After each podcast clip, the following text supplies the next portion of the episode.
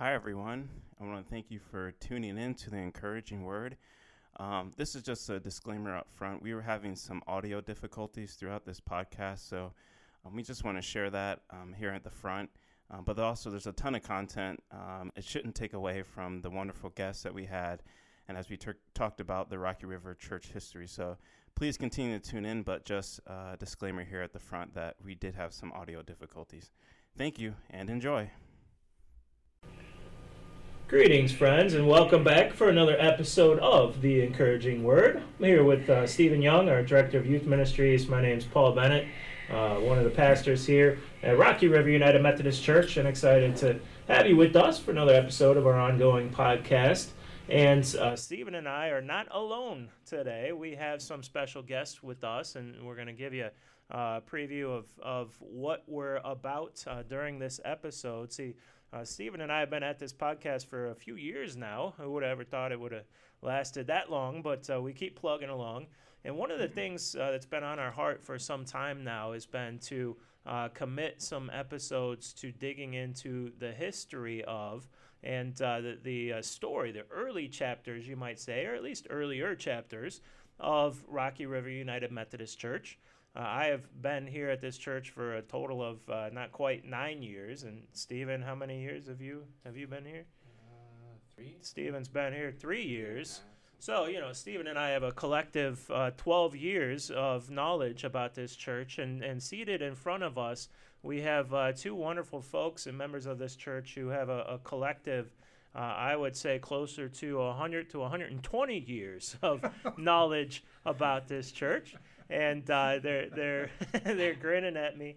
Uh, but that's no reflection whatsoever on, on their age. they're, they're, young young sprites and uh, wonderful wonderful folks. So we're we're blessed to have them with us today. So our purpose today is uh, to to interview these two fine folks and uh, give them an opportunity to share uh, some stories and some uh, information about uh, things that have occurred in the past here at the church, some of the highs, some of the lows, uh, some of the trends, and just to have some time to share. And the purpose, of course, is not to you know hone in on any individuals from the church or drag anybody through the mud. Although uh, you know the churches have their highs and lows, and of course we always have those things in the back of our minds. But we just want to get to know the kind of the culture of the church, the history of the church, and some of the things it's it's been through, good and bad and get to, to bring our listeners uh, perhaps some greater knowledge as well about the church uh, that you call home or a church uh, that is uh, home to your podcasters at the very least. So uh, it's my pleasure to introduce to you today uh, Mary Ellen Halleck and Jim Bolton seated across from me. And Stephen and I have some questions. We're going to start firing them out and giving them a chance to, to share a bit about Rocky River UMC. And the first thing I want to do is simply uh, give our, our two interviewees a chance to say hi. And uh, we thought it'd be nice to kick things off by just uh, hearing a story. At uh, Rocky River UMC, it's all about the story. And uh, of course, Mary Ellen and Jim have their own unique story about their own lives and, and about their relationship with this church. So we thought uh, it'd be great to, to just uh, start in narrative form, give them a chance to each share a story of, of something that uh, is uh, special or something special about their experience and their time here at Rocky River. So I will uh, turn first to, to Mary Ellen. Jim is the most uh, chivalrous of, of men, and he is already giving Mary Ellen an opportunity to, to chime in first. So, Mary Ellen, can you share a little bit, say hi to our, our audience, and then share a little bit uh, maybe of a, a, story of something that uh, was special here to you? Okay. Uh, this is a first for me. I've never done this before, and I'm glad to be here, and I'm feeling very comfortable with these two gentlemen across from me. Um, my story began when I was nine years old and moved back up here from the state of Tennessee. And um, of two other Methodist churches on the west side to come to Rocky River. My parents joined this church because of the music program. And my mother and father were very into the arts, and uh, this was important for them. They also liked the pastor, and that was important for them. It was Dick Drake at the time. Mm-hmm. Yeah. And um, um, I did Sunday school, and I don't remember a whole lot of like 9, 10, 11, 12. But then I, I got into, it was called UMYF at the time. And um, active and and uh, with Jim's daughters and um, his son, and um, my faith grew uh, even in its early stages.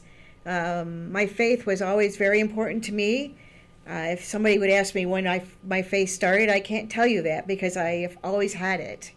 Uh, my grandmother was very faith filled and and practically a preacher in New York, and that just obviously rubbed off for me on me. Um, I was telling Stephen I was the president of the youth group, and we did wonderful work camps, which this man can attest to. and um, it just every inch of the way grew my faith. And I remember in 1973, I was a junior in high school, and I remember asking uh, uh, Dr. Drake at the time. It was this was before Dr. Hibbert came, I th- think. No, it wasn't. Well, anyway, I asked him, what did I have to do to become a pastor in the United Methodist Church? Mm-hmm. And he told me and went to college after I graduated. And that came in the back of my mind, way back in my mind. And then it kind of, as I joined the Stephen ministry team at Fairview Hospital, it came alive again for me. And then I became a chaplain after a bunch of more schooling, mm-hmm. and I love what I do. But this church is responsible for that. This church is responsible for who I am as a as a faith person and my faith growing and and it just I wouldn't want to be any other place. It's just amazing. Okay. I'm Jim Bolton. I've been a member of this church since uh, late 1960. Uh, as an addendum, I want to have you understand that this is the church that my wife grew up in from the time she was an infant. Uh, her father uh, always held important positions in this church and help mold it uh, and uh, what its policies were. My wife and I were married in 1954 and lived in Lakewood, but in 1960 we moved to Rocky River just before our youngest child was born. So we switched our membership from Lakewood Methodist, where my parents had been members, and I had two, and uh, we switched over to Rocky River. Uh, we both became active immediately uh, in the church, particularly my wife. Uh, I had been ushering at the Lakewood Methodist Church, and I immediately became an usher here. I just retired officially about the time that coronavirus hit. Uh, so I've had many years of escorting people up and down the aisle. Uh, I can remember as an usher when I was first here how much more formal we were. Mm. I was always dressed in a dark suit, white shirt, and each Sunday morning we received a fresh carnation yeah. to put in our lapel. Oh. Not only was I uh, dressed, everyone in the church mm-hmm. was dressed up. All the men wore suits and white shirts, and as I recall, way back when, a number of the ladies still wore hats. Mm-hmm. And the hat for a woman was a very important uh, apparel. and uh, just as an aside, uh, my wife, I found out uh, after I had just made this past move, had somewhere what in excess of over 50 hats that were still up in the attic. Oh my! Wow. Um, there are many important things that have happened in the church, uh, and perhaps I should add a little perspective as to the way things used to be. At the time we joined this church, my wife immediately became a member of one of the groups, the Women's Society. And at that time, although the number escapes me, there were probably at least 350 to 400 women who were active in those groups. And I mean active.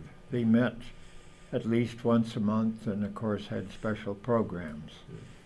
Um, Mary Ellen, I know, remembers one when my wife happened to be the president of the Women's Society, and we put on quite a show with the brides.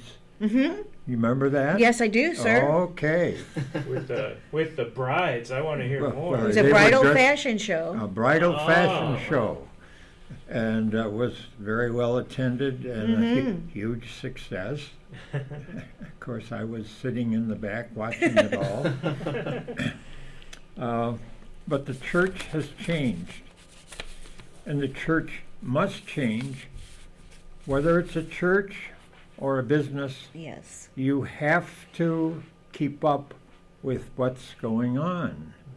Right now, there are just a few lingering remains of the Women's Society, maybe a group or two, I don't know what it is. You might know, Mary About, Ellen, about 20 people, 20 people, as compared to 200. Uh, was maybe way more than that. Uh, because I've got uh, all these uh, booklets that Mm-hmm. Dorothy had that lists all the names of all the ladies. That was a different time, Yeah. but uh, the church is, as I said, just kind of like a business. You always have to be changing, and you always have to be aware of what the parishioners are doing, where things are going. If you're two steps behind, you're going to find that your church is empty and you are no longer bringing to all the people the Word of God because they have decided that they don't need it anymore or you're way out of step. Uh, I'm not sure how much yeah, more I no, can no, say. no, those are that's great. That's a, a wonderful insight. And I don't know if Mary Ellen, if you want to just kind of talk to you about how the church has changed since you've been here as well. Is there anything that you want to add to that about the church changing? Because that, that was that was really great. Um, I would say probably um, spiritually, faithfully, it has grown tremendously. Um, pastors have come and gone. Um, and I've been, we've been through a lot of pastors, haven't we? yes. Um, but I think now we have better and more programming that we have ever had at this church. And I think it's absolutely wonderful. If you walk in the doors of this church and you can't find something that appeals to you, you might as well crawl into a rock or something. I don't know. Because we have so much I've never seen. I mean, I grew up teaching Sunday school. I've, ta- I've certified to teach disciple. I've taught classes and all. But it, just in the past, I don't know, five years maybe, it, the programming has just grown and it's so wonderful. And there's so much available. And it is just, it's absolutely amazing. Um, I work at night, so I don't get a whole lot of chance to participate anymore.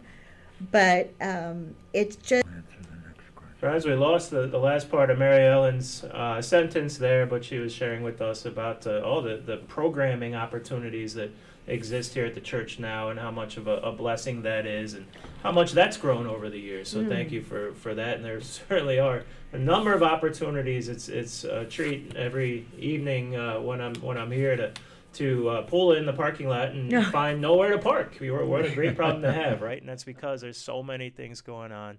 Um, but as we transition to a, another thought with a slightly different vibe here, I'm, I'm wondering, you know, every every church goes through highs and lows, and and of course, um, every church family sees individuals from the church family deal with with tragedies and disasters and and it's terrible to, to watch somebody from your church family go through that. But sometimes churches as a whole church families as a whole go through uh, difficult times and stretches. Uh, for example of course what comes to mind for me is the the uh, the coronavirus the, the, pandemic we've been in the midst of and, and what a trying time it's been of course uh, for for places all over society all over the world but uh, here at the church it's it's been a, a, struggle. It's been a struggle trying to adapt and trying to continue to, to experience community and, and spiritually grow in the midst of this. But um, that's just been in the last couple of years. I wonder if we look back across 50 years, 60 years, are there, are there other times that stand out, periods in the church, uh, in the life of the church, that have been uh, particular struggles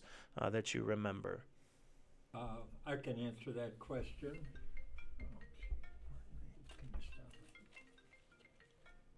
Other daughter. One thing that I remember is relatively recent, and that was when the proposal was made to add a major addition to the back of our church, mm.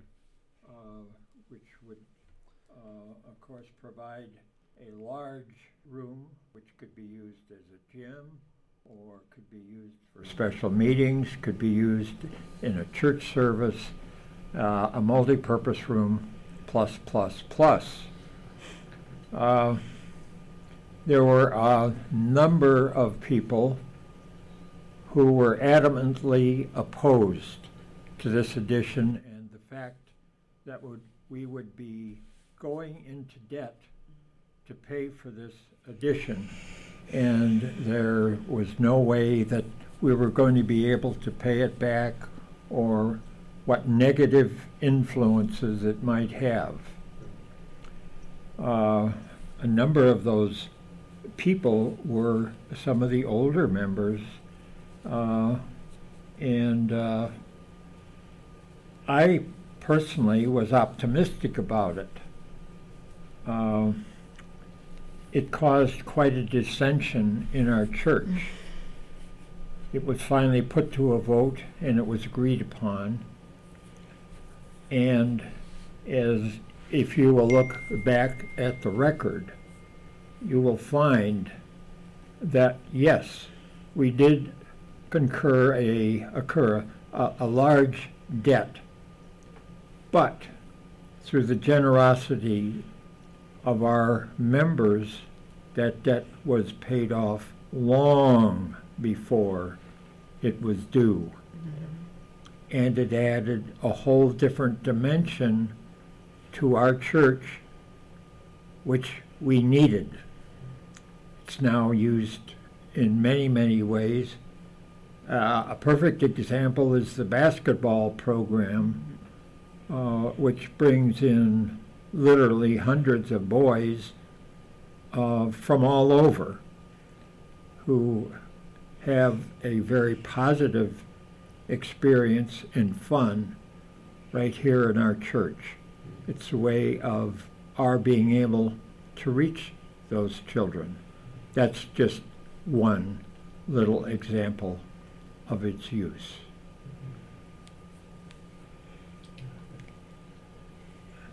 Okay. Yeah. Okay.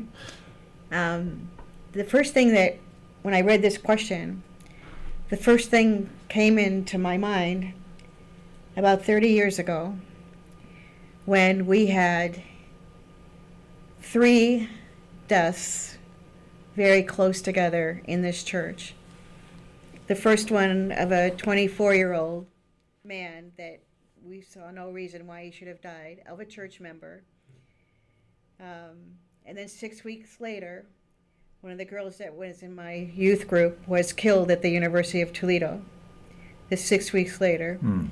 And then about four weeks after that, a young woman died of breast cancer of uh, another church member. And it was just like boom, boom, boom. Hmm. And the congregation was just like, oh, is it ever going to stop? Sherry and I have a joke that things happen in threes. You know what I mean? and yeah, one, two, three, but it just the the tragedy of it, um, and I was very close to the first family, and very involved with that.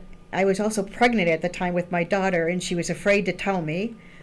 Um, but um, it just was, it just hit our congregation. But yet, we came together as a church family. We we came to the first family, and what can we do, and what food, and all what all the things that you do. And then with the the tragedy, one of our pastors immediately left for the University of Toledo to be with the parents and to figure out what was going to happen next. And that was one of the biggest funerals we've ever had at this church. Her, her whole sorority came. We had we had um, the news media was out across the street. We wouldn't let them on the church grounds. And she was 19 years old. Should have never happened. It just was. The funeral procession was so long that it was stalled back here because it was only going to Lakewood Park Cemetery. So it, it was just an amazing thing. And um, and then when Kara died, a young mother with breast cancer, and just and the congregation was just kind of, are we done? Are we done with this? Can we can we do something happy? Can we you know? Um, but we pulled. I feel like we pulled together with a congregation. I can remember the mom of the first one, my friend, and I went in the office and hung out watching all these detectives and people across the street. And then the mom of the young woman, the 19 year old that was killed, came in and found us and said, Come and join the family in the parlor. It was just, and everybody's worried about me because I was pregnant, but just it was just amazing the way our church came together. And it still is amazing and wonderful to see our church come together in times of tragedy. And the other one is the coronavirus. Yeah. Um, since I work in a hospital, I was deep in the throes of it. And I feel, and I've said this in public before, that our pastors, everybody just handled this so amazing. There's no course in seminary that I took that says, here's what happens if disaster strikes. strikes. You don't get a disaster strikes 101 class, you know what I mean? Um, but we did what we had to do, we reacted to it, and I remember personally, remember, it was only three years ago, that I struggled because I missed my church, and it's to make me cry. I missed the church building. Yeah. I missed being with all of you and working with you guys. But this has been my church since I was nine years old. And I just, I said to Sherry, can I just come in and walk around? Yeah. Can I just do that? I just, mm. but again, you know, we pulled together, we helped people. We had a, a couple that lived in an apartment down there. He got put in the hospital with coronavirus. Lynn Gordon. And I tag teamed her and helped her and a bunch and others. And it just the way this fa- this church I can't speak for other churches because I've never been but the way they come together is just a special special thing. And that's I think that's been part of the history of this church. And I think this man could agree with me that when tragedy strikes we are we are right there for each other you know, what can I do and how can I help? And we, I mean, we've got a group of women in this church that will send a card if you sneeze. You know what I mean? They just, they just, they just love to send cards, and more power to them. They are awesome women. But um, those two things just, when I saw that question, just, you know, um, reached out to me. I guess. That's a, that's a wonderful, wonderful response. Um, I, and I think that's what you just shared there, you know, the tragedies are sad. You don't you necessarily don't seek the tragedies, but the tragedies do bring about the the coming together of the church, and that's what the church body is meant to be. And this is this is why I also tell the youth a lot that we're not meant to be Christians alone. We we have to be Christians. Like I can't do this alone. Nope. Neither none of us could do this alone. We need other believers, other Christians with us, and and that camaraderie of coming together, that that the spirit being spirit filled together is what um, is really what it's all about. That's what it means to be the hands and feet of Christ. Is that when we all come together and we have the Spirit of God within us. That's wonderful, wonderful stories. Thank you so much for sharing these. Um, what you just shared kind of a little bit leads into the next question I have is um, is there any stories um, that you can share about why do you love Rocky River United Methodist Church or, or what makes Rocky River United Methodist Church unique? Um, you both had opportunities to go to different churches, experience different churches, but what's something about Rocky River um, itself that is unique or something that you've loved about Rocky River? Jim? Well, again, I'll, I'll go back to um, the history, uh, not only of myself, but of my wife and her family, that the church has always been a very important part of our life. Uh, it's not just a place you go to for uh, an hour or so on a Sunday morning. Uh, it becomes uh, an, an integral part of your life. Uh, and again, I would talk not only about my own experience, but that of my wife, who was so involved with the church and the church society and the choir. She sang in the choir for years and years. Uh, these are all very important aspects of your personal life. Uh, the other is, of course, your family and all the activities that your children are involved with. And uh, to see the influence it has upon their lives and how it has influenced them as they've grown to become wonderful Christian people and families. I'm blessed with uh, lots of uh, grandchildren and great grandchildren, and it gives me great comfort to know how these all these extended family members are being brought up in the belief of Christian values and the life of Christ and how important it is to remember God in your prayers every day. That's When you say the word unique, I'm I've never been a part of any other church. Um, there are some summers where I will visit other churches because I like to see how they do things and and sometimes if Jeff our organist plays at another church I go over there too. Um, so I know I'm kind of disturbed about the word unique but um, it's just it's, it's Jim said it's not just a place where you go for an hour on Sunday mornings. Um, people that do that are missing out on so much because we have so much to give and so much to offer. And it's not just the program, it's the spirituality and the way our leadership believes in a spirit filled and um, the way we just live our lives. And um, I don't know what I would do without this church. Um, this church has made me who I am today. I wouldn't be doing what I'm doing in life or handling it the way I do. People ask me all the time how I do what I do. Well, mm-hmm. it's because of this place, largely because of this place, and because of my parents and my grandmother and everybody that's contributed to my faith. Mm-hmm. I've had some amazing Sunday school teachers and confirmation teachers and pastors that have just been a part of that. And I will praise that after I die, even. And it just, um, but it's just not, it's just not a place where you go for an hour on Sunday morning and I can't even imagine that. I can't even imagine that.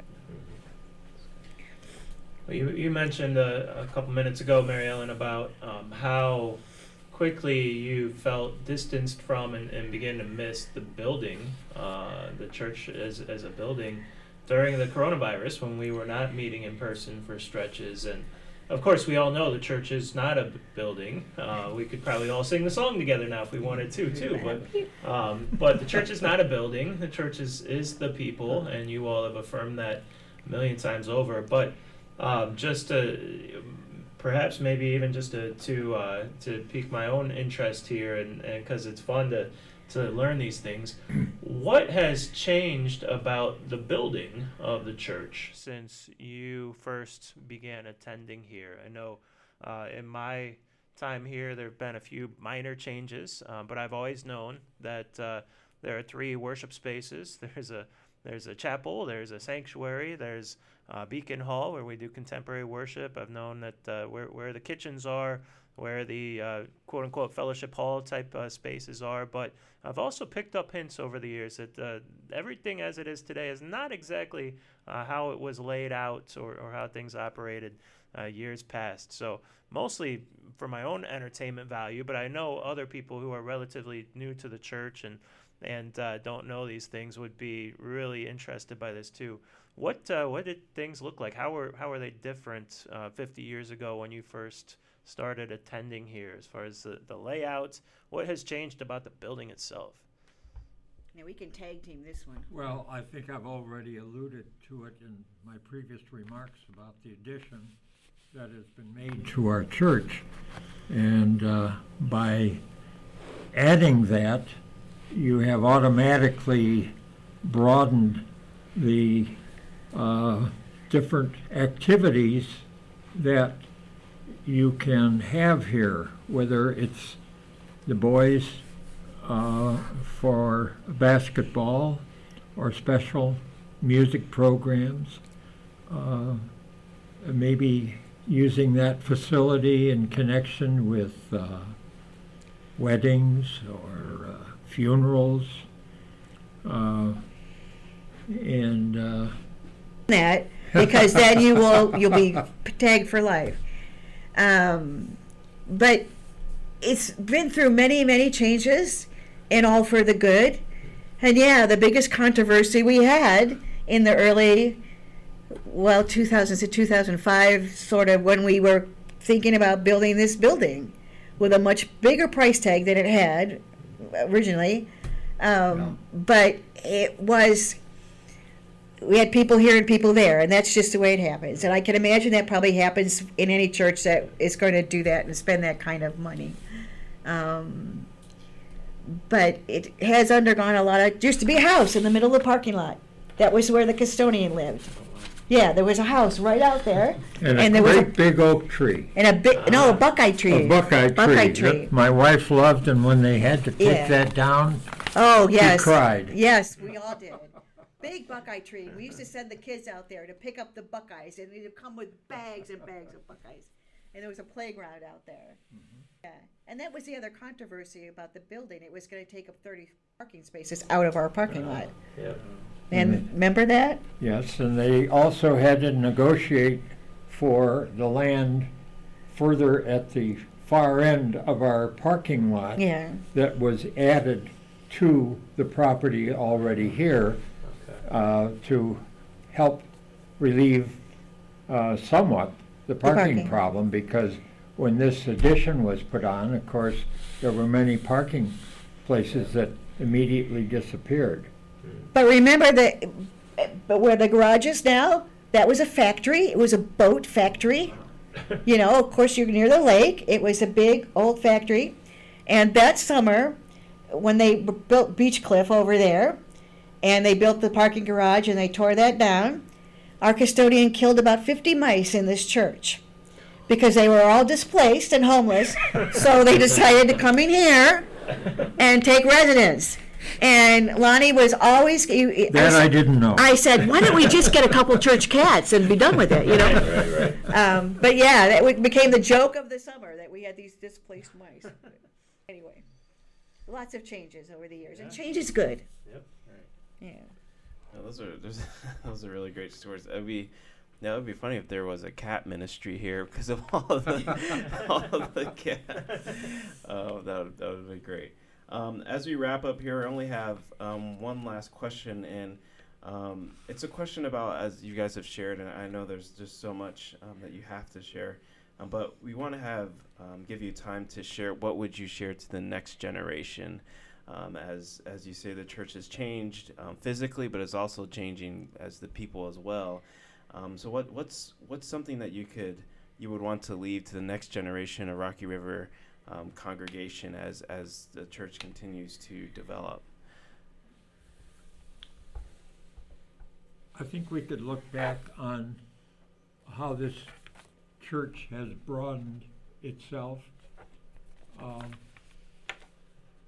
our ministry is not only here physically, but of course, we took on the responsibility of an additional church and the people that lived in that neighborhood over uh, on West 65th Street, I guess it was, where that church belonged.